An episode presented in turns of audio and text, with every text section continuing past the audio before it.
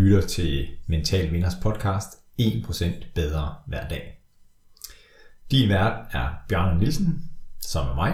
Jeg er NLP Master Coach, og jeg brænder for at hjælpe mennesker med at udvikle deres fulde potentiale og bringe dem derhen, hvor de gerne vil være.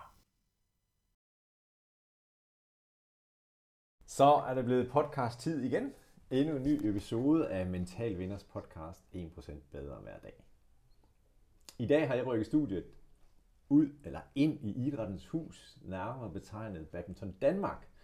Fordi min gæst i dag er et fantastisk menneske, som deler den samme passion, som jeg gør, nemlig for badminton.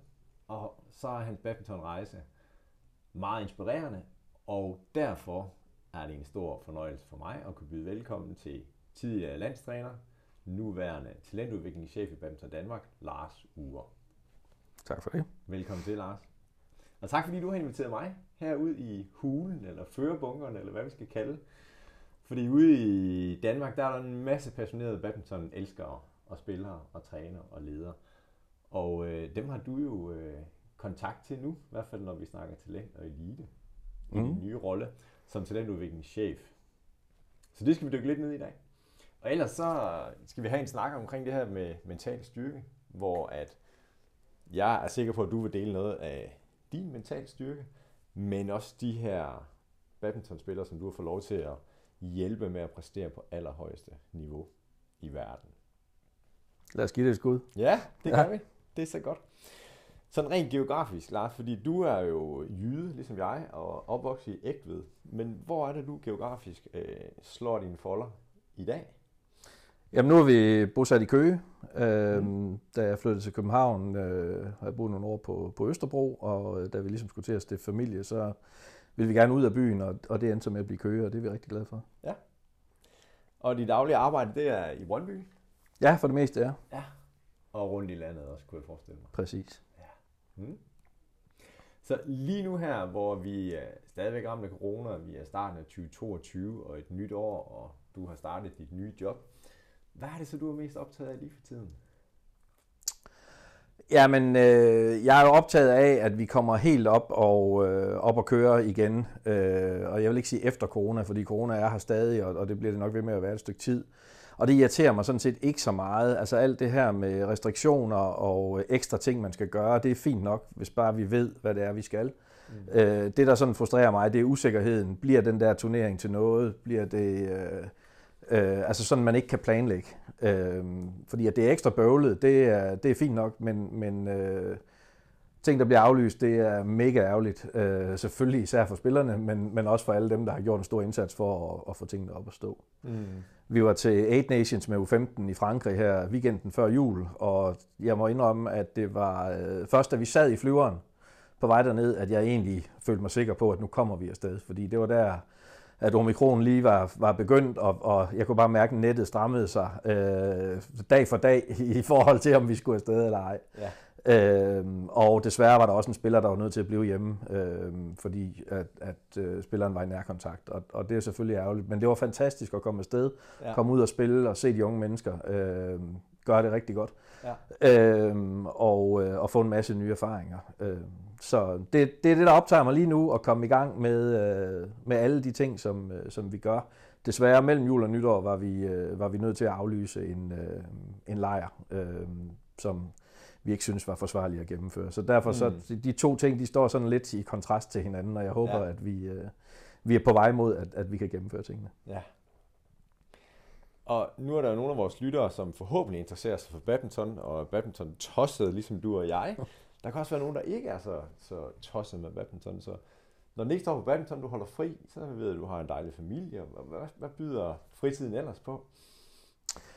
Ja, men vi har et, øh, et, et, jeg vil sige, et gammelt hus, som vi aldrig bliver færdige med at renovere, så der kan man godt gå og lave lidt, og vi har også en have, som, øh, som også godt kunne være, øh, kunne være pænere end den er. Det nyder jeg egentlig at gå og, øh, og fiddle lidt med. Men ellers så går meget af fritiden også med badminton, fordi vi har tre børn, som alle sammen spiller, og øh, ja. jeg har fået lov at blive hjælpetræner en gang om ugen i, øh, i klubben, og, øh, og det nyder jeg. Det er en rigtig god måde at være sammen med sine børn øh, på. Men, ja. øh, og de dyrker også øh, andre ting, som, som jo også øh, kræver, at, øh, at vi bakker op og, øh, og, og, og er med til at sørge for, at de er det rigtige sted, det rigtige tidspunkt. Ja. ja. Logistikken og få hele det der puslespil ja. til at gå op. Mm. Super. Se, jeg vil, jeg vil rigtig gerne høre om, om din badmintonrejse, og øhm, jeg skal være landstræner. Har du sagt det på et tidspunkt til dig selv? Sige, det er min drøm at blive landstræner for Danmark, eller hvordan har det været? Hvordan var dit første møde med badminton, og så til du i 2010 sætter dig i landstrænerstolen, og er det de næste seks år? Jamen, jeg, øh, jeg spillede jo bare øh, badminton i Ægved, ligesom mange andre gjorde. Det startede egentlig med, at mine forældre havde en bane sammen med øh, nogle andre, og så, øh, så øh, havde vi jævne, altså var vi børn, der var jævnaldrende, og så spillede vi egentlig bare på en motionistbane, vil vi kalde det i dag, mm. en gang om ugen. Og så øh, kom der det her store nye øh, her, øh, i, det har været omkring 80'erne, hvor øh, der så kom fællestræning, og det var sådan noget nyt og farligt noget, der, øh, ja. der kom. I dag kender vi jo ikke andet, men, men øh, det kom vi så med på, og, øh, og øh, blev så opdraget rigtig godt der, øh, både spillemæssigt, men også øh, klubben var god til at sende os afsted på trænerkurser, og tidligt blev vi øh, inddraget som hjælpetrænere øh, for de yngre hold. Mm. Øh, og så, øh, da jeg var omkring 15 eller sådan noget, så besluttede jeg mig for, at jeg ville være landstræner. Og jeg, og jeg ved simpelthen ikke hvorfor, og jeg tror faktisk ikke engang, det var en fuldtidsstilling på det tidspunkt. Men øh, det, ja, det slog mig, at det, det var det, jeg ville. Ja.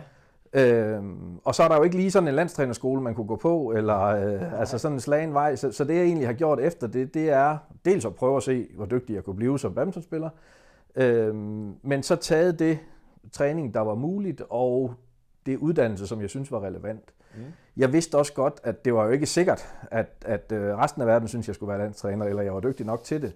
Så jeg har også taget noget uddannelse, som kunne bruges til noget andet. Øhm, mm. Men det, det er sådan gennemgående har været, at jeg har, jeg har læst det, der interesserede mig. Det, jeg synes, der var mest spændende. Ja. Øhm, og, og det blev så øh, idræt som hovedfag og, og engelsk som, øh, som sidefag. Øhm, og så har jeg så gået på trænerskolen, som var fantastisk dengang. Øh, det eksisterede, altså en etårig træneruddannelse ja. i badminton, øh, ja. sammen med ligesindede, der var lige så, lige så nørdet og lige så skøre med badminton. Ja. Så øh, ja, det er sådan den korte, den ja. korte udgave. Ja. Og vi har jo begge to besøgt Danmarks Trænerskole og været under Kenneth Larsens vinger. Beskyttende vinger eller udfordrende, trængt op i en krog. Hvad mener du med det, du siger der? Var der kvalitet? Og faktisk også haft, jeg har haft min gang herinde i Idrættens Hus, hvor vi nåede ikke at arbejde sammen, men du kom lige, da jeg stoppede. Inden du kommer ind, fordi i 2006, så, så startede du som assisterende landstræner øh, for Danmark hvordan var vejen dertil? Fordi jeg ved, du har arbejdet sammen med Michael Kelsen og, og Finland og olympisk ansvarlig træner. Kan du ikke fortælle os lidt omkring, inden du kom til DBF, som det hed i gamle dage, Badminton Danmark? Jo, men siden jeg startede som, som hjælpetræner i Ægved, jamen der har jeg været træner hele tiden. Mm. Øhm, og så i, øh, i, i større og mindre stillinger, kan man sige. Men har jo også haft det som øh, fritidsjob, øh, og, og mens jeg gik i gymnasiet for eksempel. Øhm, og øh, så gik jeg jo øh, på trænerskolen, og, øh, og året efter det, der søgte jeg ind på idræt i København og fik afslag.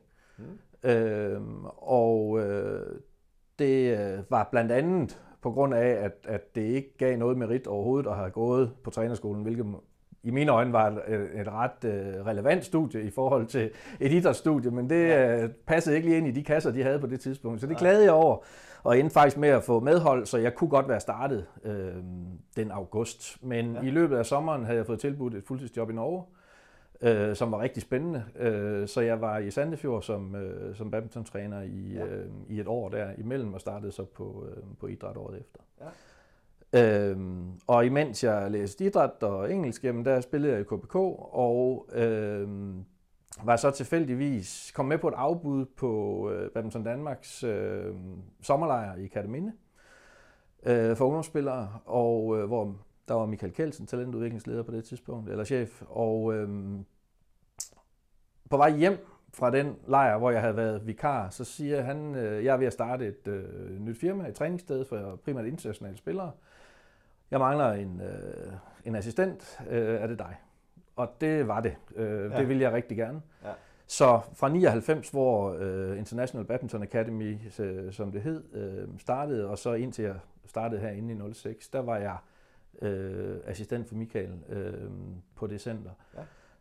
Med få timer i starten, og så blev det halvtid, og i nogle perioder var det fuld tid, og så var det faktisk øh, deltid igen til sidst. Og en del af det job, det, det blev så også at være ansvarlig for, øh, øh, for det finske landshold. Fordi Ja. de havde deres bedste spillere, de var hernede, og øh, en af dem havde været her siden hun var 16, tror jeg. Så vi kendte hende bedre, end finnerne gjorde i Ja. ja. Ja. Øhm, og øh, det gjorde, at øh, jeg var så i Finland og lave nogle, øh, nogle træningssamlinger øh, for at lære de andre spillere at kende og, og for at give noget viden øh, den vej opad. Ja. Øhm, men var så også med til alle mesterskaberne, altså EM og VM, og fik øh, Thomas Cup øh, kval. Det var, vi nåede ikke lige til finalerne. Nej. Men, øh, øhm, og det gav værdifuld erfaring i forhold til at være med til de der internationale øh, ting, og, og på et niveau, som er et andet end, øh, end det danske landshold. Men, Ja. øh, men det var i hvert fald vigtig erfaring for mig, og var også med Finland til OL i 2004, øh, hvilket jeg også har, øh, har kunnet drage nytte af øh, senere. Ja. Så det var sådan, øh, ja, vejen Så hertil. det er vejen, ja. Mm. Når du ser tilbage på dit unge liv, og måske badmintonliv, men også i livet generelt sådan, jamen, hvad er det så, du ser tilbage på med stolthed? Jamen, jeg ved ikke, om jeg har så meget stolthed over det. Jeg, jeg, jeg ser tilbage på et øh, herligt ungdomsliv, altså, øh, hvor jeg havde noget at gå op i, og, øh, men det var heller ikke sådan, at det, øh, det er jo, udover øh, at talentet ikke var stort nok, men så en del af talentet er jo også, at man er parat til at ofre og, øh, og, og, øh, og leve sådan meget fokuseret. Og, og det er jeg ikke. Jeg, der er mange ting, jeg godt kan lide at gøre. Ja. Øhm, og øh, en af dem er badminton, men øh, der er også øh, mange andre. Og øh, så, så jeg har haft et øh, super opvækst og et øh, spændende og indholdsrigt øh, ungdomsliv. Jeg øh, havde en rigtig god kammerat fra Ægtved, som var øh, 4-5 år ældre end mig. Og det passede med, da jeg var færdig med 9. så var han færdig med handelsskolen, og øh, så besluttede vi os for, at vi skulle ud og rejse sammen. Øh, så der øh, rejste vi verden rundt i øh, syv måneder. Ja. Øh, så jeg har jo været privilegeret ved at have masser af muligheder, og, øh, og har, synes da også, jeg har udnyttet dem fint. Jeg har i hvert fald fået mange gode oplevelser ud af det. Ja. Og ikke nogen fremhævet, fordi der er så mange andre, som står på niveau og ved siden af, i forhold til, hvad du har opnået. Jamen, jeg synes, ja, jeg ved ikke lige, det er ikke, det er ikke sådan, jeg, øh, jeg ser på det. Jeg er glad for de ting, jeg har gjort, og jeg kunne sikkert også have været glad for nogle andre ting, hvis jeg havde truffet de valg, men, men Mm. det er det, der har givet mening i... øh, Jeg havde også halvandet år, hvor jeg arbejdede og øh, spillede ret meget badminton, men jeg så også rigtig mange serier i fjernsynet, og, Ja. og ikke, altså...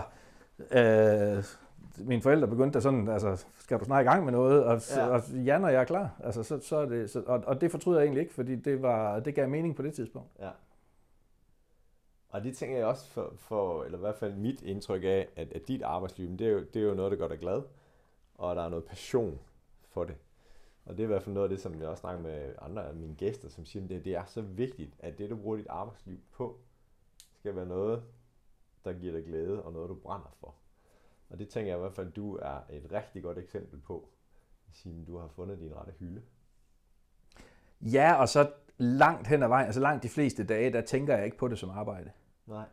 Altså det, det, det er jo min hobby, jeg arbejder med, og, ja. og, øh, og jeg synes, det er fedt at komme afsted, og når jeg holder ferie, så, øh, så, så i hvert fald når jeg er ved at være færdig med at holde ferie, så savner jeg det. Og, øh, og det samme, jeg er jo også, altså, er der en, der ringer med en udfordring fra en klub, eller med en spiller, eller et eller andet, og øh, uden for arbejdstid, jamen så, øh, så tager jeg mig også af det, hvis, hvis Ja. øh, jeg kan. Altså det er ikke sådan, øh, nej, det er ikke sådan, jeg føler, at jeg går på, altså der er ikke så stor forskel mellem at være på arbejde og have fri. Nej.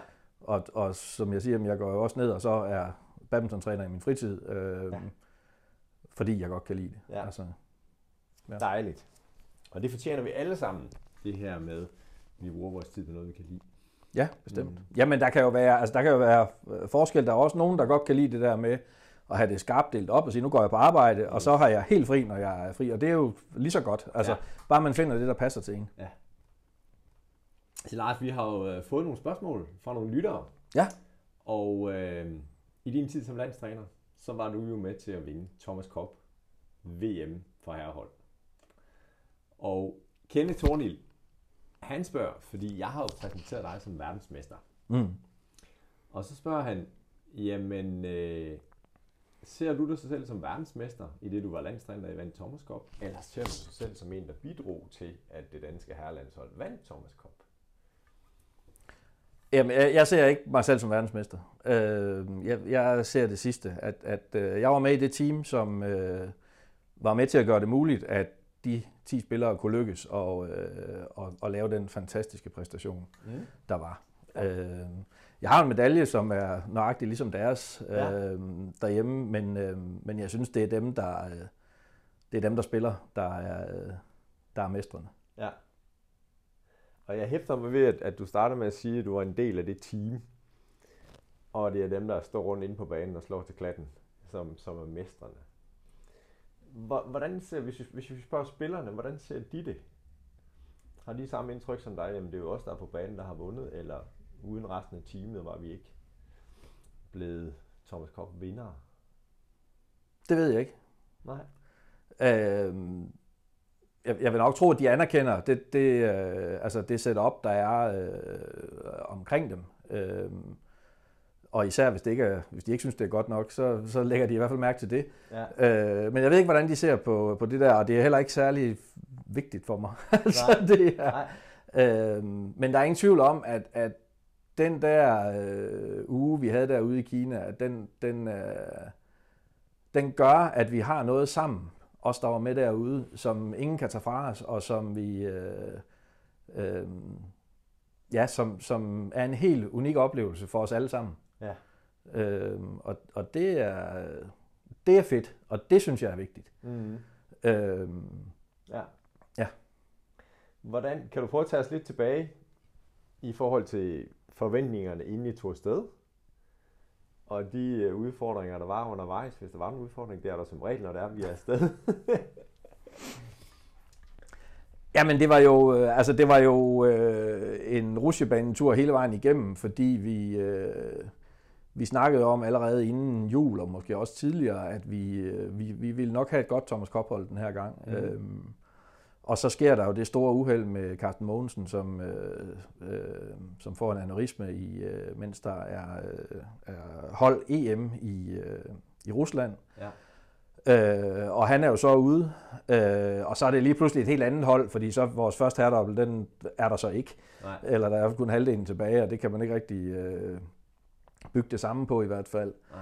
Øh, så spiller Victor og Jan øh, EM-finale i øh, slutningen af april nede i Frankrig, og hvor Jan får en øh, ret stor forstrækning i baglåret, hvilket gør, at han nærmest ikke træner, i hvert fald ikke træner fuldt igennem i den måned, der er inden, øh, eller tre uger tror jeg, der er inden Ja. øh, Thomas Cup starter.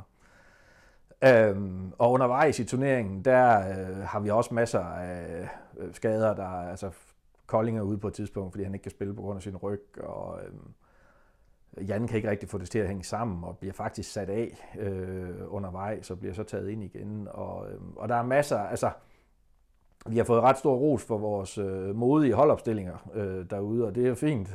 Men øh, altså faktum var, at, at i nogle af kampene, der var det sådan lidt en, øh, hvem, hvem øh, dem, der kan spille i morgen, rækker lige fingeren op. og så måtte okay. vi lave et hold ud for det. Ja. Øhm, og så lavede vi også nogle sats, som, øh, som øh, gik igennem. Øh, I hvert fald nok til, at vi kunne vinde tre kampe i, øh, i hver holdkamp. Ja. Så, så det var sådan en meget... Øh, men, men forventningerne var klart nedjusteret, fordi at, altså, da vi tog afsted, ville det være rigtig, rigtig flot, hvis vi fik en medalje. Fordi Ja. ja. vi var så, øh, så udfordrede, som vi var. Hvad, hvad tænker du med den erfaring, du har i, i forhold til det her med forventningspres? Fordi der er jo forventningspres fra spillerne til sig selv. Teamet, ja, måske lidt, og alligevel ikke, fordi I har en indsigt, som alle os udenfor ikke har. Men så er der nogle forventninger fra, fra omverdenen. Det, at, at I havde det her udfordringer, og at, at Carsten Mogensen øh, ikke var med og ramt, og det ene og det andet her med Jans skade, var det med til at fjerne noget presset hos spillerne, eller hvad tænker du om det? Ja, det tror jeg klart, det var. Det var ikke sådan, at vi, vi, vi selvom vi har fuldt hold, så ville vi være favoritter til at vinde. Altså, det ville stadigvæk have været en sensation, mm. hvis vi gjorde det, øh, ja. fordi der var andre rigtig stærke hold. Øh, så, øh, men, men ja, det, det gjorde da, at vi gik ind til turneringen med en anden attitude, end, øh, end vi ellers ville have gjort. Ja. Øh, altså, vi, vi var oprigtigt glade og stolte over, da vi øh, slog Japan 3-2 i kvartfinalen op og, øh, og fik en medalje. Øh, ja. Også fordi det, altså, det er ligesom der, der er forskellen. Kommer du hjem med noget, eller kommer du ikke hjem med noget? Ja. Øh, og, og, og det er nogle gange lidt uretfærdigt, men når man kommer hjem med noget, så er alt godt, og så bliver der ikke stillet spørgsmål med, til noget som helst. Kommer man hjem med en kvartfinale eller en fjerdeplads, så skal nogle gange hver en sten vendes, og så, så øh, altså, er det som om, at vi gør alting forkert, og det er jo Altså det kan være ganske få point, der er forskellen ja. mellem de to ting. Ikke? Ja. Øhm, så det, det er sådan lidt misvisende nogle gange. Øhm, ja. Men når man så har medaljer med hjem, så er det rart nok, at der er fred i Men derfor skal man stadigvæk, synes jeg jo, evaluere på det. Mm. Og ikke, altså, nu er det også umuligt, men det er jo ikke sådan, at, at fordi det lykkedes i en turnering, så skal man kopiere det og gøre nøjagtigt det samme næste gang, og så er man sikker på, at det virker. Desværre. Altså, mm. fordi det, det er men man er nødt til at se på, hvad er det for en situation, vi står i nu, og hvad tror vi er det bedste at gøre her. Øh, og så nogle gange lykkes det, og andre gange lykkes det ikke. Ja. Spændende. Kenneth Tornil spørgsmål her. Han har et ekstra spørgsmål. Fordi han spørger, når nu Victor Axelsen er flyttet fra Brøndby og til Dubai, hvor stor en nedgang forventer du så at se, når han ikke modtager vejledning fra trænerteamet? Og her tænker jeg, det er det danske trænerteam. Jamen, jeg ved ikke, hvad jeg skal forvente. Jeg, jeg synes, det er, det er spændende at se, og det, nu er vi jo, altså, man kan sige, vi har allerede lidt af svarene, fordi nu, nu, øh, øh, nu har vi jo set ham spille. Ja. Øhm, og, og, og om jeg skal forvente en nedgang, eller en øh, fremgang, eller det samme, det aner jeg ikke. Jeg synes bare, det er spændende at se, hvordan han håndterer det, og, øh, og, og, og hvad der kommer til at, øh, kommer til at ske. Ja. Det var et fint svar. Tak. og vi siger tak til Kenneth for spørgsmålet. Ja. ja. Og der er lidt flere spørgsmål. Vi tager lige det næste nu her, fordi Finn Ravnsholdt, han har også stillet spørgsmål. Og han siger her, at Danmark har i årtier været en af de dominerende lande på dubbelområdet. Hvad er der gået galt, siden vi er glædet så langt ned, siger Finn så. Jamen, jeg, jeg, vi er nødt til at acceptere, øh, tror jeg. Øh, og så kan man jo kalde mig definitiv for det. Men, men vi har jo ikke samme spillergrundlag, spillermateriale, som nogle af de store nationer, vi kæmper med. Mm. Og selv de kan heller ikke opretholde verdensklasseniveau i fem kategorier hele tiden. Øh, så det har lidt noget at gøre med, hvad, øh, hvad, hvad det er, der kommer op øh, ned fra øh, mm. talentafdelingen, og, og hvad det er for noget materiale, vi har. Og, øh, at arbejde med, og også hvilke kategorier vælger spillerne at, at ville spille. Der er jo kunne godt være nogle spillere, som måske har et større potentiale i en dobbelt, men som så hellere vil prøve sig af i single. Øhm, og så øh, er det i hvert fald min filosofi, at så, så skal de have lov til det. Altså hvis ikke, hvis ikke man træner på noget, eller går efter et mål, som man tror på, øh, og det er det, der øh, giver en glæde og energi, jamen så, øh, så har man, øh, kan man næsten lige så godt opgive øh, med det samme. Mm. Altså hvis, hvis øh, spillerne træner noget, som det kun er mig som træner, der tror er vigtigt for dem, jamen så, så bliver resultatet også derefter. Øh, så øh, jeg, jeg tror, det er en illusion at tro, at vi kan præstere medaljer i fem kategorier hele tiden. Og, og det har vi sådan set heller ikke kunnet på, øh, på noget tidspunkt. Øh, så, øh, så vi skal glæde os over, at vi i nogle kategorier af gangen øh, kan præstere topresultater og verdensklassespillere. Øh, og at vi endda kan gøre det i holdturneringerne og, og være med der, øh, er jo nærmest naturstridigt i forhold til, hvor få mennesker vi er, og hvor få ressourcer vi har i forhold til konkurrenterne. Ja. Jeg tænker jo også, at, at Camille Rytter Jul og Christine Petersen var jo... Altså der, der blev vi forventet med rigtig, rigtig gode resultater i dameduel, mm. hvor inden, og det kan du sikkert bedre svare på, jamen har der været en periode, hvor vi ikke har været forventet med det. Øhm, og det bringer jo så til det her nye spørgsmål, den nye rolle, du har fået som talentudviklingschef. Hvordan med, med, med spørgsmålet her for Finn, hvordan er din tilgang til at sige, men fordi din fornemmeste opgave, hvornår er du succes som talentudviklingschef? er vel blandt andet at levere nogle spillere, der kan være med på allerhøjeste niveau internationalt. Ja, som kan komme til det, Ja. i hvert fald. Ja, som har potentiale til det. Ja, Ja. absolut. Og, og, og igen, øh, jeg kan i hvert fald ikke se for mig en mo- model, hvor jeg kan aflevere øh, en i hver kategori øh, om året. Øh, og det er heller ikke det, der skal til, for så mange spillere er der heller ikke plads til. Nej. Øh, så det handler jo om at få afdækket, hvad er der af talent, få udviklet på dem og få dem klargjort, og få dem vejledt så godt som muligt i, jamen, hvordan, hvad tror vi det er, øh, der vil være vigtigt for dig at fokusere på, hvilken vej er det, du skal gå. Og herunder ligger der jo også et, et kategori, øh, en kategori vejledning, mm. men, men kategoribeslutningen, den ligger jo i sidste ende hos spilleren. Ja. Øh, så øh, ja, så, så det er det, jeg, jeg bestræber mig på, og, og øh, jeg er sikker på, at vi kan blive ved med at, øh, at levere talenter til øh, øh, Brøndby Centeret herovre, og, og øh, hvor de dygtige trænere, der er der, øh, mm. så kan udvikle dem til, øh, til verdensklasse. Ja. Nogle af dem. Ja. Og, og, og vi kan ikke sige, altså vi kan ikke bare sige, nu tager vi kun fem, og så gør vi dem øh, sindssygt gode og endnu bedre end dem, vi har i dag. Altså der, der skal det der til, for det er svært. Nogle af dem kan man godt se. Det var ikke så svært at se, at Victor Axelsen, han godt kunne- blive dygtig til badminton en dag. Mm. Øh, men det kan være svært at se i en overgang, hvis der er en 3-4 stykker, som ligger øh, side om side, hvem af dem det er, der... Øh, det var måske sværere at se, at Ken Jonasen ville blive rigtig, rigtig god, Mm. øh, da, da han var ungdomsspiller. Ja. Hvordan, fordi der er jo, altså, der er jo hele tiden udvikling i gang, og nu kan vi sige, at det er jo en rivende udvikling nu her, sport og badminton og det ene og det andet, og det har, var det også for 10 år siden og 20 år siden. Men nogle af de ting, som i hvert fald er oppe i tiden, og, og en af mine andre gæster, Lise Kismeier, som har været med, hvor vi har snakket omkring det her med, hvornår er det, vi må begynde at fokusere på konkurrencen, altså om du vinder eller taber. Fordi der har I, Badminton Danmark, i hvert fald gjort nogle tiltag med at, at prøve at skubbe det sådan, at, at spillerne først støder på det i en senere alder. Er det rigtigt? Ja, men, men, men du kan ikke... Altså, det bliver meget hurtigt sådan en sort-hvid diskussion. Øh, og også det her, er det proces eller resultat, der er vigtigt, og er det... Men, men vi kan sige, at vi har i hvert fald været inde i en proces, hvor vi har prøvet at mindske fokuseringen på konkurrence en lille smule og på resultater. Mm. Øh, det er jo ikke sådan, at man ikke må spille badmintonkampe. Altså det, det er jo meget, meget tidligt begynder alle danske badmintonspillere jo at spille kampe Ja. og tælle point og sådan noget. Men det, der er vigtigt, er, at man i lang, lang tid, også når man begynder at spille rigtig vigtige kampe, fokuserer på sin udvikling. Øh, fordi at du kan ikke, altså et, et gammelt resultat, kan du ikke bruge til noget andet end at kigge på og, og drømme dig tilbage. Mm. Du kan ikke bruge det til noget i næste kamp. Nej. Faktisk tværtimod, at hvis du har et stort resultat, så vil de andre endnu hellere slå dig. Øh, Så du er nødt til hele tiden at, øh, at udvikle dig. Øh, Men det er ikke særlig vigtigt, øh, hvor meget man vinder som øh, U9 og U11-spiller.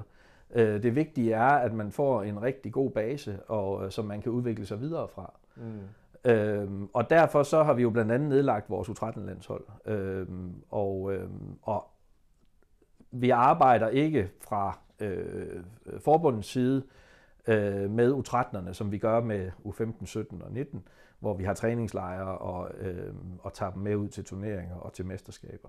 Ja. Øh, der, der samler vi en bred gruppe af spillere. Omkring 100 spillere bliver inviteret til at komme ind og få nogle inspirationstræningsdage, og deres trænere bliver inviteret med, Ja. øh, hvor vi prøver at... Øh, Dels for at lære spillerne at kende, når vi så skal til at udtage nogle af dem øh, til en gruppe senere, Ja. men også for at inspirere både spillere og trænere, og se, hvad er det, miljøet producerer for tiden. Mm. Øhm, og se, er der noget, vi skal prøve at, at påvirke. Øhm, hvis nu ingen af dem kunne slå baghånd, så øh, vil vi nok lave et, øh, øh, prøve at påvirke øh, klubberne med, øh, med det. Det kan de heldigvis, men, Ja. øh, men øh, som sådan et, et tænkt eksempel. Ja, ja, ja. Så nu siger du det her med, at ja, den der gode kamp, eller det der gode resultat, det, det, det kan man godt kigge tilbage på og drømme sig tilbage. Og du siger, at hvis jeg har vundet et eller andet stort, så er dem, jeg skal møde næste gang, være endnu mere opsat på at slå mig. Fordi det, et af de faste spørgsmål her i podcasten, det er jo det her med, hvad kræver det for at være mentalt stærk? Eller hvis du skulle sætte ord på, nu kalder jeg det en mental vinder. Hvad kendetegner en mental vinder i, i dine øjne? Jamen for mig der handler det om at prøve at få det bedste ud af enhver situation. Mm? Fordi som du, som du lige har beskrevet det, så vil jeg sige, jamen, hvis nu jeg vandt sidst, det vil jeg jo sige, som udgangspunkt var en god ting. Men det kan godt blive dårligt næste gang. Fordi at så forventer jeg måske også selv, at jeg kan vinde igen. Ja. Øhm, og, øh, og den anden vil endnu hellere slå mig, og alt det her. Øhm, men det er jo ikke noget, man kan gøre noget ved. Nej. Altså du kan ikke spole tilbage og så sige, at jeg vil egentlig godt, kan ikke aflevere pokalen tilbage, fordi jeg vil hellere have tabt sidst. ja. øhm, så, så det er det der med at sige, nu står jeg i den her situation. Hvad er det bedste, jeg kan gøre her? Ja. Hvordan kan jeg håndtere den bedst? Det, det synes jeg egentlig, det skal samles sådan i, øh, at, at, og det gælder jo sådan set, øh, ja, i alle livets forhold, at, at, øh, at jeg synes, man er mentalt stærk, hvis man prøver at få det bedste ud af alle situationer. Ja. Kort og præcist. Ja. Det er så godt, Lars. Ja. og nogle gange så er jeg optaget af det her med, hvor har man sit fokus hen, og du siger, at jeg kan jo ikke kigge tilbage, og kan jeg lige aflevere pokalen, jeg vil ikke have den alligevel. Så sådan rent tidsmæssigt, hvad, eller hvad bruger du for, fortiden til? Og hvad bruger mental vinder? Hvor, hvor meget dvæler man ved fortiden, eller er det kun kigge fremad? Nej, det er det ikke, fordi fortiden er, øh, kan man lære meget af, og øh, både gode og dårlige erfaringer. Altså, mm. øh, det er jo også meget af det, som er opgaven for landstrænerteamet her, det er at sige, fordi der, spillet udvikler sig hele tiden, så man skal hele tiden have et element af noget nyt med. Ja. Men med det niveau, vi har, og det, der er lykkedes indtil nu, så er det jo ikke en ret stor procentdel, der skal være ny, fordi vi skal jo blive ved med at gøre det, der har virket indtil nu. Så, og, og hvor procentsatsen ligger, det ved jeg ikke, men den er ja. i hvert fald øh, den er mere 90 end den er 10 øh, af ja. det, man skal fortsætte med. Ja. Øh, og det synes jeg jo også, man, man øh, i sit liv og i sin karriere skal, skal bruge fortiden til. Øh, og også finde selvtillid i, at, at det her det er lykkedes før, eller det har jeg... Øh, altså, hvis man er nervøs for en eksamen eller for en kamp, eller mm. så siger man, okay, men jeg har jo løst nogle... Øh, altså, hvad er værst? At holde sin konfirmationstale eller spille en semifinal til DM i, øh, i U15? Ja. Øh, jeg, jeg kender ikke svaret, men, jeg, men det er nogle af de samme ting, der, der kan påvirke dig, og som ja. øh, jeg, jeg tror, der er mange af følelserne, der er de samme faktisk. Ja. Super. Hvis vi så siger det modsatte, og øh, i starten, der har jeg kaldt en mental taber, men det har vi, vi har afskaffet det udtryk her. Men en person, som ikke har det samme mental vinder-mindset, hvad, hvad kendetegner en person med det modsatte? Jamen det er jo så det modsatte, hvis man ser, øh, altså hvis man ikke ser på mulighederne, øh, hvis man ser på begrænsningerne og øh, øh, ser på, øh, altså ser på de negative ting. Øh, man skal jo være realist omkring, de udfordringer, der er. Ja. Øh, og, øh, men, men øh, så, så det er jo, ja, det modsatte at fokusere på, hvad det er, der er svært, hvad det er, der øh, nok kan gå galt, og ja. øh, altså, ja. Så netop det her. Jeg tænker ikke så meget på det der, kan du Nej. godt høre. Ja, ja. Jeg har mere afklaret med det andet. Men, og det er jo fantastisk, at netop vi skal, vi skal kigge på det, der virker, og se på mulighederne. Ja. ja det er godt langt, fordi at, at, jamen, der er ikke så meget crap her. Det, det, er, det her, det virker. Det her, det virker ikke. Jamen, så lad være med at bruge tid på det. Mm. Og så kan man sige, dem, dem der også er stærke, de er jo også mentalt, altså jeg synes også, det er en mental styrke at være klar over, altså have selvindsigt nok til at vide, hvad man er god til, og hvad man ikke er god til, og så spørge om hjælp til øh, faktisk begge dele. Ja. Selvom man er dygtig til noget, kan det godt være, at man kan øh, blive endnu dygtigere ved at spare med nogle andre. Og, og det, man ikke er dygtig til, kan man som regel få hjælp til af, af nogen. Ja. Og, og det er, jeg har taget en del uddannelse, men jeg kunne godt have taget mere, men, men noget af det, som, som jeg har brugt meget og bruger meget, det er det der med at, øh, at snakke med, med nogen, som øh, er dygtige til noget. Ja. Og det er de fleste dygtige til et eller andet. Ja. Øhm, og, øhm, og i den sparring, øh, jamen der opstår noget, og, og det kan være, at jeg også tit bliver mindet om, noget, nå, jamen det der skal jeg måske også lidt tilbage til, eller det skal jeg også huske det her, selvom jeg godt vidste det, men så har jeg måske glemt det lidt, og ja. øhm, øhm, så, så det, øh, det, det har jeg meget glæde af.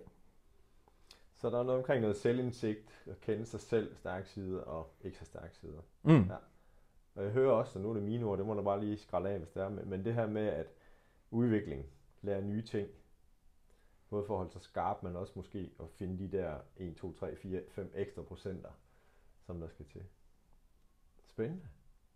Ja, og det, og det altså, i, i et elitemiljø, som det her jo er, der er udvikling helt essentiel. Mm. Man kan sige, i et almindeligt øh, øh, hverdagsliv, der er det ikke nødvendigt at udvikle sig. Jeg kommer bare til at kede mig, hvis ikke, øh, altså, hvis, hvis ikke øh, at jeg prøver at, at lede efter øh, nye veje og, og prøver at, at evaluere på det, jeg gør, og, ja. og se, om jeg kan gøre det bedre. Ja. Øhm, ja. Fedt.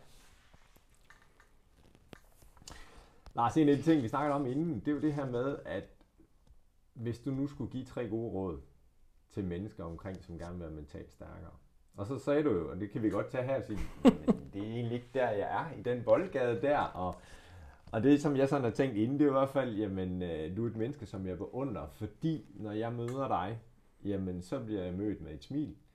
Jeg møder et menneske, som jeg tænker, okay, han hviler rigtig godt i sig selv og rolig, men også knivskarp og optaget af udvikling. Altså det her med, jeg vil gerne blive bedre rent personligt selv, men også for at kunne være med til at udvikle andre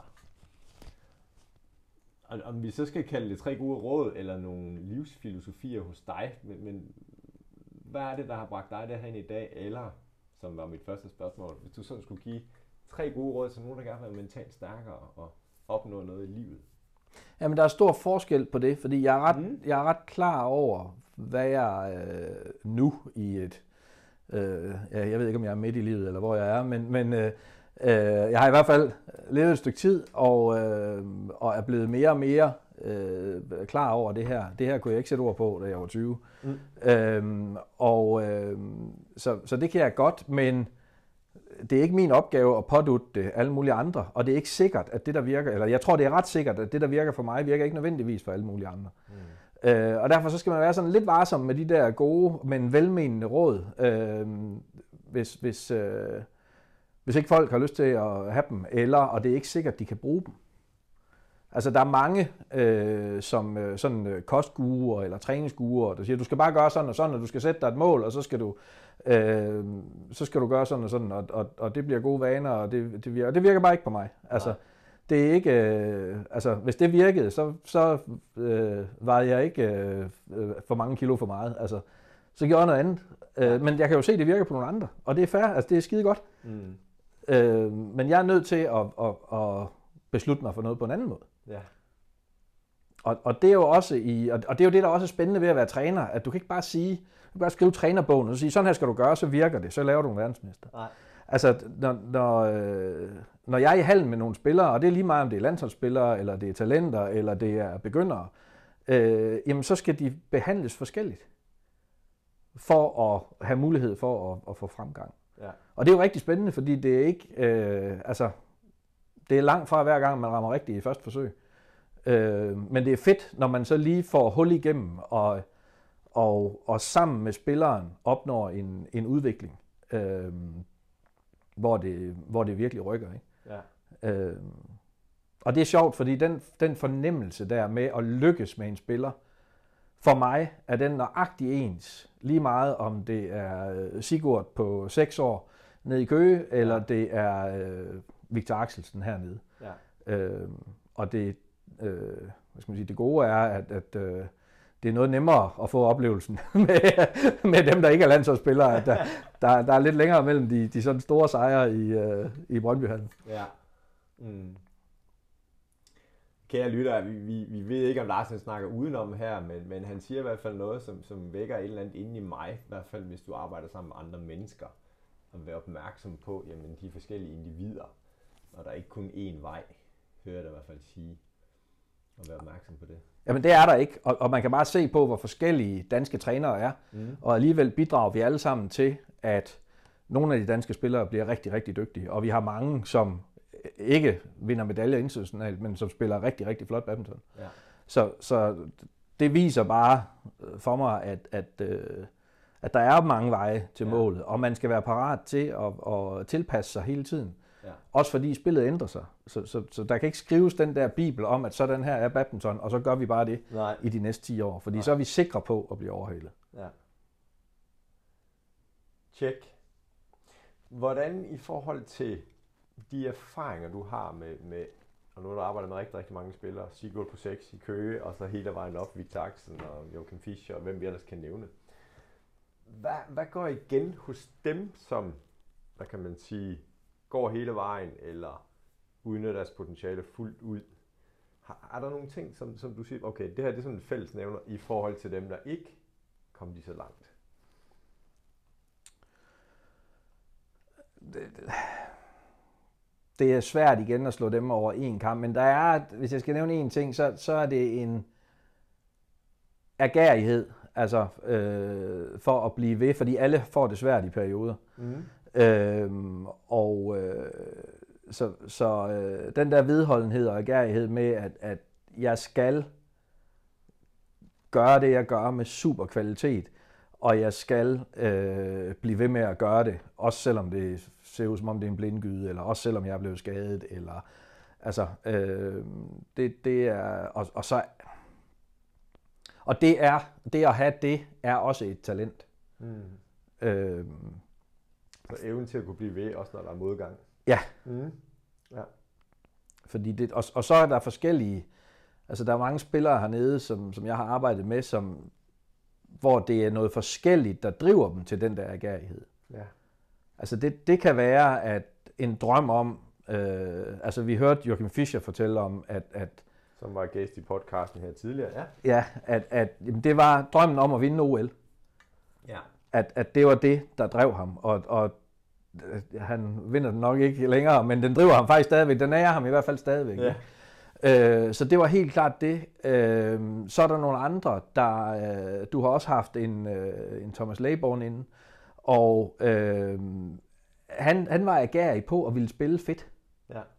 Altså han ville, han ville spille teknisk fedt. Han ville også gerne vinde, men, men det han kom til træning for, det var at lykkes med noget fedt. Mm. Øh, og opfandt hele tiden nye slag, og, og det var så noget af det, han bidrog til miljøet med. Altså, han begyndte at lave sådan en topskruet øh, servereturnering i, øh, i doblerne, som jeg i hvert fald ikke havde set før. Og, og, øh, og lige pludselig så, øh, efter et stykke tid, jamen, så, så kunne langt de fleste spillere på træningen, de kunne den returnering. Ja. Øh, og, øh, og den ville Joachim Fischer ikke være kommet på, fordi det ville være alt for satset i hans øh, sådan, øh, mindset og, øh, ja. og, og opfinde det, fordi det, der, altså, der, skulle, der ville man tage for mange point på at, at prøve den af. Ja. Øhm, men, men når ligesom der var en anden, der havde brudt og vist det her, det kan man godt, jamen så, øh, så kommer man med på den. Ja. Så, så der er forskellige øh, for, forskellige øh, sådan, øh, mål eller tændinger, der kan give den der agerighed, men jeg synes, at agerigheden er, er fællesnævneren. Mm. Hvordan er du som træner? Er, er du en, der... Fordi nu i mange af mine podcast, podcasts har jeg haft nogen med, og lige den seneste har haft en leder med, Lene, som siger det her med, at det at være en god leder, det gør, at man husker, at man har to ører og en mund. Og, og jeg bliver bare nysgerrig på med det, du fortæller, fordi det er meget individuelt, og, og du, jeg hører dig lidt sige, forgive mig, hvis det er mine ord, men, men det er ikke dig, der skal definere vejen. Du siger, jeg kan ikke skrive trænerbogen, sådan her bliver du verdensmester. Hvor, hvor meget er du lyttende kontra talende? Hvis jeg kan spørge sådan. Om, om det er to til en, det ved jeg ikke, men jeg, jeg, jeg prøver i hvert fald at være lyttende, fordi jeg ved godt, at jeg kan ikke regne den ud, og, og selvom jeg kunne, så virker det først, når spillerne ligesom har købt ind på den. Mm. Altså, så, så, øhm, så jeg ser det meget som, at trænere og spillere skal finde en fælles vej at arbejde ud af, en vej, man tror på. Og, og vi kan ikke vide, at det er den sikre vej. Altså, vi kan ikke vide, at det er den rigtige. Nej. Men så længe vi tror, at det er det, øh, så kommer vi i hvert fald i den retning. Og så må vi se på et tidspunkt, så kan det være, at spillet ændrer sig, eller reglerne bliver lavet om, eller der kommer øh, en eller anden ind, der som fuldstændig øh, redefinerer spillet. Ja. Det er jo sket nogle gange. Ja. Øh, jamen, så, må vi, øh, så må vi skifte øh, retningen. Men det vigtige er, at spillere og trænere er enige om, om retningen. Og, mm. og der er ikke der er ikke en af dem, der kan definere den alene. Fordi så bliver samarbejdet ikke frugtbart nok. Så, så det er ikke det der, altså vi skal jo have en plus en til at give mindst tre, ja. før det sådan, øh, før vi kan overhale nogle af de andre. Ja. Fordi øh, de, de arbejder også stenhårdt med det hver ja. dag, ja. dem vi er op imod. Ikke? Ja. Hvordan, nu har vi snakket lidt omkring Joachim Fischer, og, og Joachim siger jo selv, at han vidste godt, at det var den der OL-medalje, det er det, vi går efter, og, og meget målrettet. Og, og vi snakker også lidt med ham omkring samarbejde med træner, og en af de ting, som Joachim han siger, men det var egentlig først, Øh, da du stoppede som landstræner, at han fandt ud af, hvor stor en rolle du havde haft i, i at gøre ham til en rigtig god spiller i hans samarbejde med Christina. Hvordan ser du tilbage med det her samarbejde? Fordi at, at øh, din rolle, når for eksempel Joachim og Christina de spillede, var det at tro på sig selv? Det har Joachim sagt lidt om, men hvordan så du din rolle i forhold til, at de kunne præstere deres allerbedste? Jamen, det er jo min rolle at prøve at, at, at give dem muligheden for at præstere deres allerbedste. Mm. Og, og den var meget forskellig. Øh, øh, altså det var meget forskelligt, hvad jeg skulle over for de to. Og nogle gange var det også at, øh, og, øh, at sørge for, eller bidrage til, at de i hvert fald ikke kom på kant med hinanden, hvor man kan sige, der, øh, så var det bedre. Altså det var klart bedre, at Joachim skældte mig ud. Mm. Hvis, hvis, hvis Joachim ikke spillede særlig godt, så var det som regel min skyld. Og det vidste vi godt begge to, det var det ikke. Altså, Øhm, og, og så er han så rigtig god til at komme og sige bagefter, at, at øh, okay, der kogte lige over, eller grine af det, eller en gang imellem lige komme og sige, tak fordi du er her. Altså, øh, tak fordi du gider at stå og høre på os øh, dag ud og dag ind. Ja. Øhm, og, og, og jeg bliver ikke fornærmet over at få en, øh, en øh, hvad skal man sige, uh, uretfærdig skideball midt i en kamp, øh, hvis bare det gør, at den præstation, de leverer derinde, bliver så god som muligt. Ja. Så det er min rolle, det er egentlig at fjerne de, øh, fjerne de øh, barriere, der er for, at de kan yde deres bedste. Ja. Øh, og det er nogle gange med taktisk input, det er nogle gange med at øh, hæppe på dem. Det øh, kan også være, det gør jeg ikke særlig tit, men det kan også være at skælde dem ud. Øh, og det kan også være bare at tage imod, hvis mm. der er noget frustration, der skal, øh, der skal ud. Ja. Da du øh, var landstræner og blandt andet coach Peter Gade, så har jeg set dig nogle gange og hørt dig knipse med fingrene. Ja. Hvad, kan du ikke dele den historie med lytterne? Hvad, hvad, hvad ligger der bag det? Øhm, jamen der, det, det stammer fra, at øh, min gode ven, som jeg var ude at rejse jorden rundt med, vi så billigere i fjernsynet på et tidspunkt. Det var dengang, der ikke var så mange kanaler. Ja. Så, så, så, så øh, vi, vi så noget øh, trebande karambolebilliard, tror jeg, et eller andet mesterskab. Ja. Øh, og der er det jo kutume, at man knipser. At der sidder man ikke og klapper. Altså, når de gør noget godt, så knipser publikum. Og det tog vi så til os, og øh, sådan, hvis der skete et eller andet fedt, så knipsede vi. Øh, og øh, som træner kan det være ret smart i, øh, i mange situationer. Øh, for det første er det hårdt at sidde og klappe en hel dag. Altså hvis man har en 10-12 kampe i en, øh, i en turnering og skal sidde og klappe i dem alle sammen, så, øh, så, så, får, man, øh, så får man varme hænder. Ja. Øhm, og øh, for det andet, så er der tit mange andre, der også sidder og klapper, så de har lidt svært ved at høre, om det er mig eller øh, en anden. Øh, og der kan være meget larm, og det kan også være bare til en træning. Ja. Øh, og et knips, det kan man faktisk godt, godt give, uden at hvis du spiller øh, mod en, og, og du har ansigtet mod mig, og din modstander har ryggen til mig, og jeg går bag ved banen og træner, jamen, så kan jeg godt knipse og anerkende dig, uden at din modstander ser det. Og det kan der også være fordele ved. Ja. Øhm, og så blev det sådan hen ad vejen, at, at det var, når man spillede særlig godt eller særlig smart, øh, at, at man så... Øh, altså jeg ved, der var nogle spillere, som sådan begyndte at... Øh, og, og, øh, og sådan synes, at det var... Øh, hvad hedder det... Øh, det, det var sådan en særlig anerkendelse at få et knips. Ja. det var ikke, og, og det var egentlig ikke intentionen med det, men, men øh, men det var sådan lidt i sjov og, og startede det med, og, og så blev det egentlig sådan ret praktisk. Øh, ja. et, et praktisk redskab at, øh, at have med. Ja. Super. Hvordan i forhold til singlerne, fordi når, når du går til double, så er der jo to, og netop som du siger, vi skal gerne have deres samspil til at fungere og samarbejde, og det er både taktisk, men også mentalt jo. Hvordan i forhold til single og, og den rolle, som du har, jeg ved godt, spillerne er forskellige, det har vi snakket om, men hvordan, øh, du kunne give et eksempel, eller sige, at her der var jeg meget den tale op, her var jeg ude med skideballen, og det er, det er jo sikkert ikke så sort-hvidt, men forskellen på at coache singler kontra dubler. Og det er jo det samme, altså det er jo, det er jo simplere i single, du har bare færre redskaber, fordi det, altså, der kan godt være konflikt i en single også. Mm. Øh, det er bare i en person, og så ja. er det, øh, og, og det er det samme, du har arbejdet med, hvor i en dobbelt, der kan du godt have en, der er god til, noget, til et, og en, der er god til noget andet, og så ja. kan man ligesom dele rollerne lidt ud. Ja. Øh, hvor i en single, der er man nødt til at, at have den samme til at løse det, men, men øh, målet og, og udfordringen er jo den samme, at få dem til at performe så godt som muligt mm. i det, de nu står i, om det så er øh, kamp eller træning. Ja. Øh, og, og så er det jo, altså det kan forskelligt fra person til person, men det er også forskelligt fra dag til dag, og fra situation til situation. Mm. Altså, øh, nogle dage, så har jeg jo siddet med fornemmelsen af, at her skal jeg bare, altså de spiller så godt, at jeg skal bare prøve at lade være at ødelægge det. Altså, ja. øh, og, og andre gange, så, så, øh, så er det en dag, hvor der er grus i maskineriet, og, og man skal virkelig altså, starte det op med, med helt basale ting. Øh, og, og et af de, jeg har fået mange øh, gode råd af Sten Petersen, som jo var landstræner, da jeg startede herinde. Ja og, øh, og som jeg respekterer rigtig højt. Og, øh, og øh, et af de bedste råd, jeg har fået af ham, det er, at øh, han, han sagde, at øh, man kan ikke hælde 5 liter på en 3 liter stunk. Og, og øh, det betyder jo det her med, at vi skal passe på med ikke at overcoache, og al den viden, vi har, og vi sidder stille og roligt med en mm. puls omkring de 100, ja.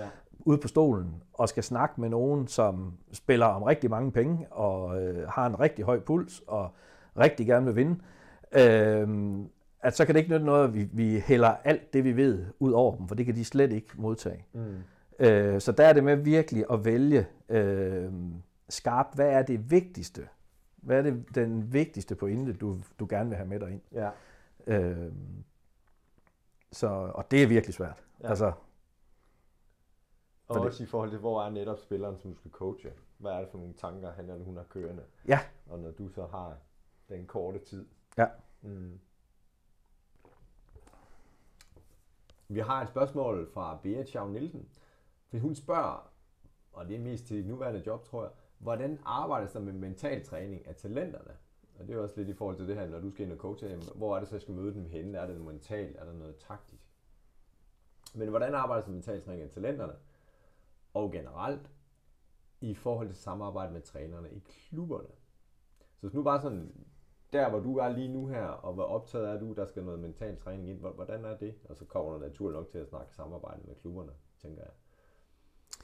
Ja, men vi har faktisk lige, eller er lige ved at implementere et øh, øh, mentaltræningskoncept, som hedder Talentrejsen, som øh, Team Danmark har udviklet sammen med elitekommunerne og bruger i deres øh, eliteklasser øh, fra på 7. til 9. klassetrin.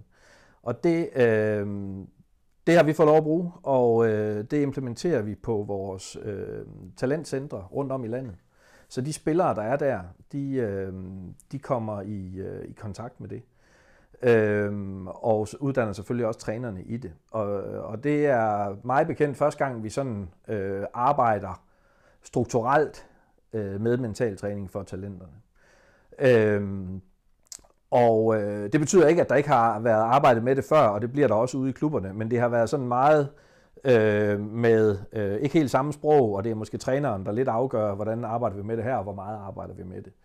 Øh, og det skal de endelig blive ved med, men man kan sige, at nu er der også en øh, fælles, øh, et fælles øh, hvad skal man sige, materiale, som vi går ud fra, og som vi øh, kan hænge vores snakke op på.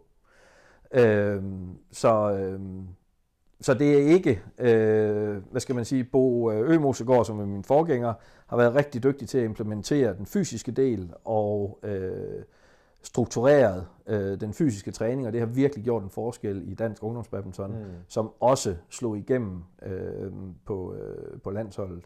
Ja. At da jeg startede som landstræner, øh, eller startede herinde som træner, jamen der øh, vidste mange af dem, vi tog ind, ikke særlig meget om styrketræning, havde ikke gjort noget rigtigt, så skulle vi til at lære dem op. Dem vi tog ind til sidst, i øh, 10 år efter, ja. øh, de, var, de var bedre styrketræningsteknisk, end dem vi havde herinde i forvejen. Ja.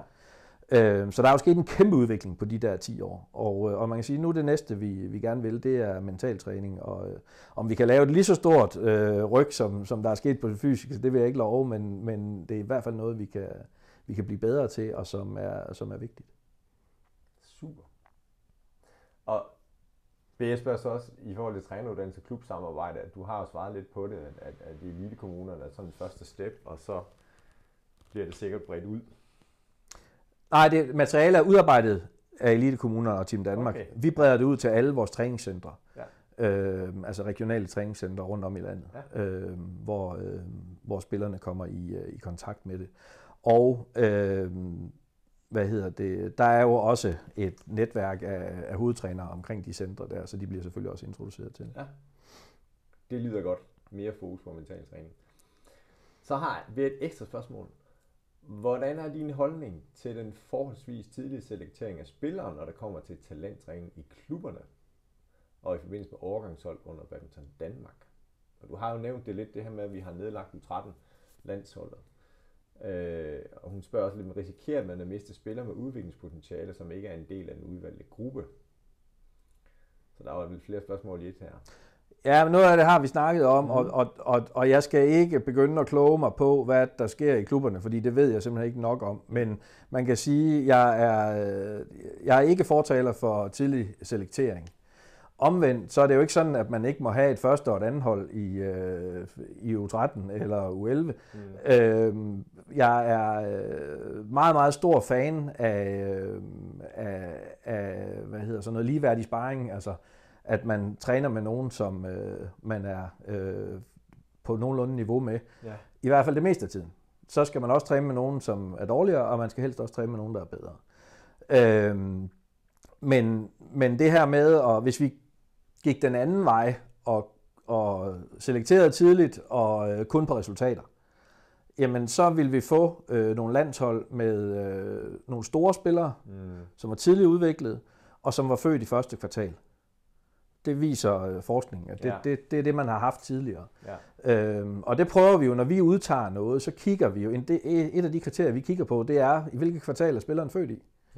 Fordi man kan sige, at det er et lille plus at være født i, øh, i, i slutningen af året, for, fordi så har man haft tre kvart år kortere tid til at blive en dygtig badmintonspiller i, end, og til at vokse i, end, end dem, der er født i første kvartal. Ja. Øh, samme vi kigger også på, hvor, hvor er det spillerne har trænet henne. Øh, jo ældre de bliver, jo mere træner de i de store klubber, og øh, hvor vi ved, at, at kvaliteten er, er rigtig høj. Mm.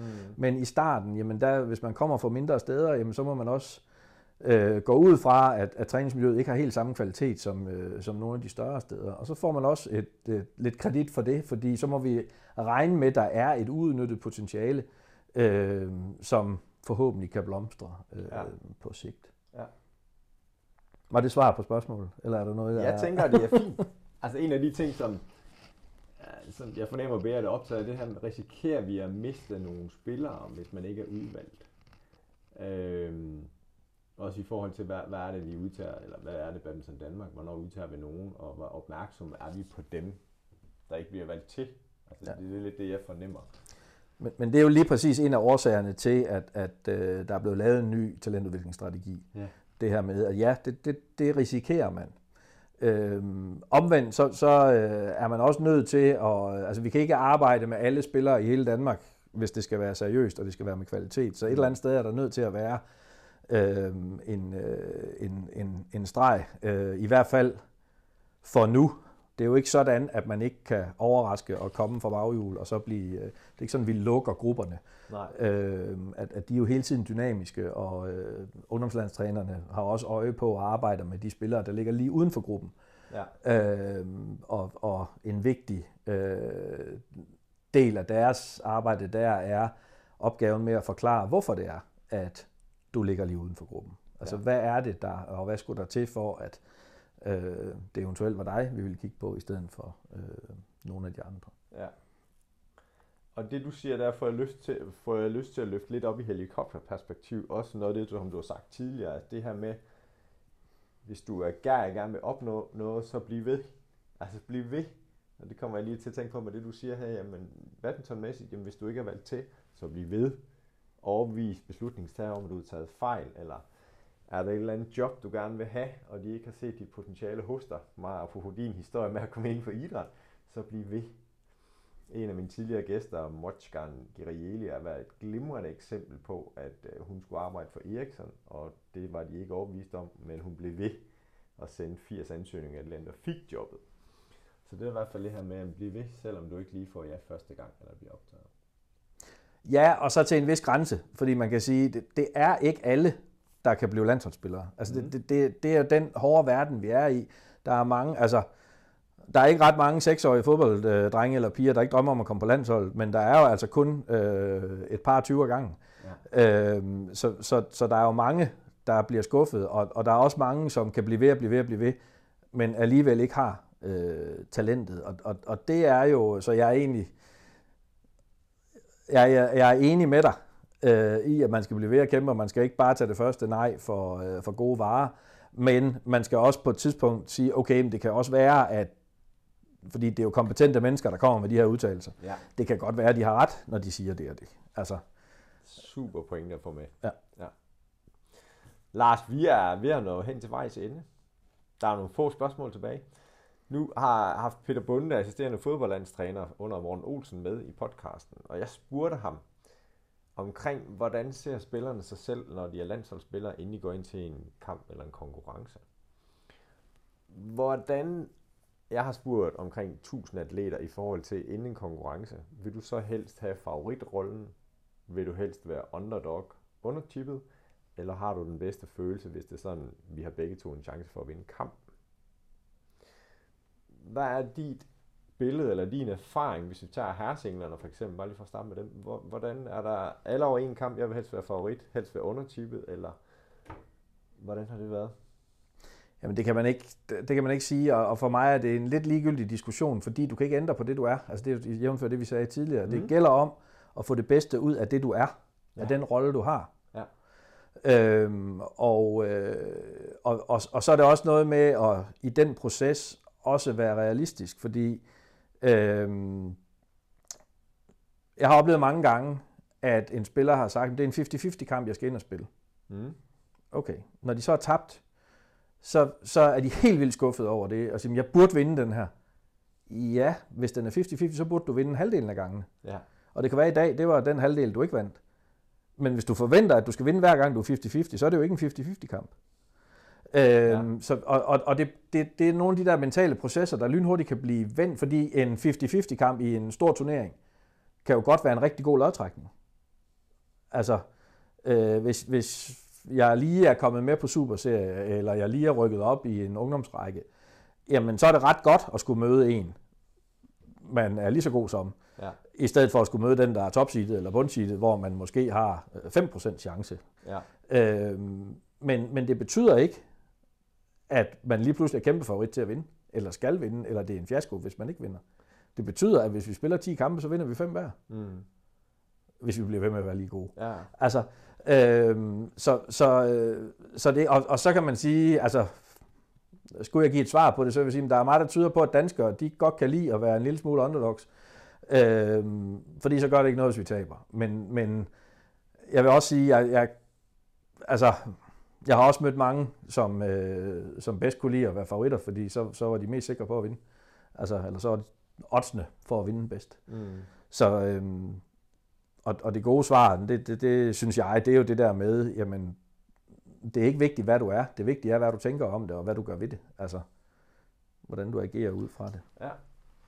Ja, og det var blandt andet podcast med Joachim Fischer. Hvis I ikke har hørt den nu, kan lytte, så anbefaler vi i hvert fald at lytte til den. Hvor han vil have favoritrollen. Og hans råd er faktisk, jamen sæt dig selv med i favoritrollen. Mm. Og jeg kan huske fra min tid, da jeg havde fornøjelsen af at være U23-landstræner, hvor at, øh, jeg oplevede, at der var nogen af spillerne, kvæg, jeg kommer fra Danmark, jeg spiller mod de andre i Europa, vi er de bedste i Danmark, så selvfølgelig er jeg favorit. Og når de så oplever, hold da op, jeg er ved at tabe den sidste bold, måske ved at tabe kampen, oplever de et enormt pres for sig selv. Så hele det er også det, som du siger, hvad, hvad er det, jeg tænker Mm. omkring det her, inden jeg skal ind og spille en kamp. Fordi har du oplevet nogle gange, hvor at, at du har haft en spiller, som måske har tænkt, jeg skal være underdog, hvor du tænker, det sgu bedre, du ser dig selv som favorit, eller omvendt?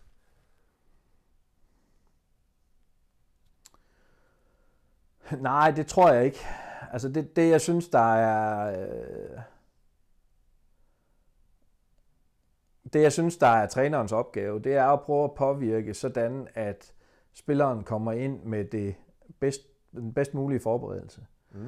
Hvor nogle gange kan man godt have en spiller, som ser sig selv som kæmpe favorit, men hvor min analyse og min erfaring siger, jamen det kan godt være, at du ligger meget højere på verdensranglisten, men den her spiller har faktisk et spil, som kan gøre ondt på dig.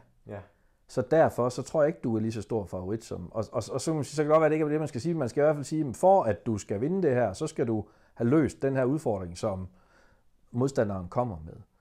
Ja. Øh, og i andre, øh, øh, i andre situationer, jamen, så er det trænerens opgave at prøve at vise spilleren, jamen, selvom den anden er seedet og ligger rigtig højt. Så hvis vi kan få spillet over på dine præmisser, få det her til at lykkes, så er der faktisk en chance. Altså at vise en vej i en, mm. øh, i en underdog-rolle. Ikke? Altså, øh, så så øh,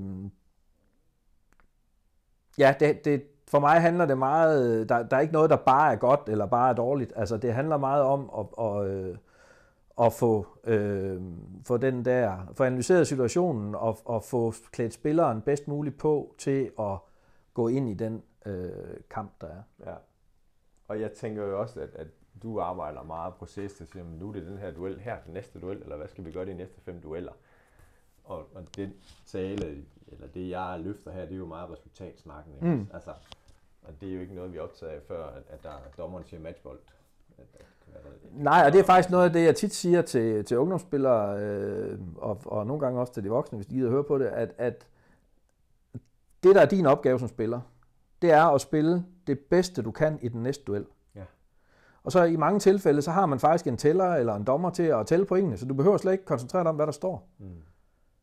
Og, og, og øh, åh nej, nu står der 8-6 til den anden, eller nu står der øh, 10-7 til mig, så skal jeg spille sådan her. Nej, du skal spille det bedste, du kan hele tiden. Ja. I den næste duel. Det er den eneste, det eneste, du kan gøre noget ved, det er den næste duel. Ja. Øh, og så lad alle, altså der er endda en, der hjælper dig med at holde styr på de der point, så du behøver ikke engang huske det i duellen, hvad der Nej. står. Det er godt råd. Super. Lars, to klassiske spørgsmål, jeg har med i podcasten her. Hvis du nu skulle give dit yngre jeg et godt råd, hvordan vil det så lyde, og hvor gammel er du på det tidspunkt? Øh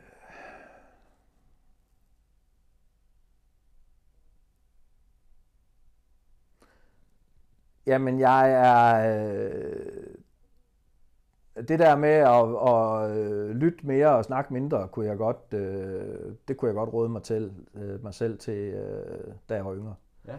Altså, og, og, og det er sådan noget sen pubertet øh, og 20'erne, og altså, øh, der, ja. der, øh, der tror jeg, jeg larmede lidt for meget. yes, det er modtaget. Hvis du så skulle give dit ældre jeg et godt råd, hvor langt frem i tiden er vi så, og hvordan vil rådet lyde? Øh... Altså det simple råd, det er, øh, luk munden, når der er mad på bordet, og let røven, så, det, så du ikke bliver for tung. Så det, det, luk munden og let røven, når der ja, er mad på bordet. Ja, ja lige præcis. øh, så, øh, men ellers så er det nok at, at øh, blive ved med at gøre det, som, øh, som du synes giver mening, og som du synes er sjovt at blive ved med at udvikle dig. Ja. Bliv ved med at gøre det, som giver dig mening og sjovt at blive ved med at udvikle dig. Ja. Og så kommer den anden, luk munden og et røven på bordet. Godt råd. Lars, det har været en fornøjelse det her. Lige måde. Hvis du nu kunne invitere ind i, en person ind i Mental Vinderstudiet, hvem synes du, det kunne være interessant at jeg tager en snak med omkring mental styrke? Øhm, jeg, har, øh, jeg har rigtig meget fornøjelse af at øh, være i sådan et øh, personligt netværk med øh, Morten Bennekov, som er elitechef i cykling. Ja. Og jeg tror, at øh, jeg tror, at han vil være spændende at snakke med. Morten Bennekov. Mm. Det er noteret. Jeg har i hvert fald hans bog, Stålsat hedder den det? Ja. Hjemme på hylden, som jeg har haft meget fornøjelse af. Hvis du nu har et eller andet, Lars, du ikke har fået sagt her til sidst her, og tænkt, nej, det her, hvorfor har han ikke spurgt om det, eller det her har vi ikke været omkring. Har du et eller andet her, du gerne vil sige til sidst til dem, der lytter med? En afsluttende bemærkning. Nej, det tænker jeg, øh, det tænker jeg ikke. Jeg vil gerne rose din podcast, fordi det er, øhm, jeg har før det her job haft et job, hvor jeg kørte rigtig meget øh, på landevejen, og der øh, lyttede jeg til, øh, fik jeg øjnene op, eller ørerne ud for podcasts, og, øh, og det kan noget, øh, sådan en, øh, en stille samtale. Øh, og, øh, Og man kan gøre det, mens man gør noget andet, som mm. måske ikke er så interessant. Øh, jeg hører meget podcast, når jeg kører bil, og jeg hører meget podcast, når jeg slår græs. Og, ja. øh, øh, så øh, så øh, ros herfra for det, og nogle spændende mennesker, du, øh, du har fået fat i. Det siger vi tak. Og tak til jer, alle jer, der gider stille op. Det var ordene i denne episode af Mental Vinders podcast. På tirsdag gør vi det igen. Og synes du, at der er andre, der skal lære Lars nærmere at kende, i hvert fald rent podcastmæssigt, så har du muligheden for at lytte til podcasten her. Og del den gerne med nogle af dine venner, kollegaer eller andre badminton-passionerede mennesker. Tak for nu.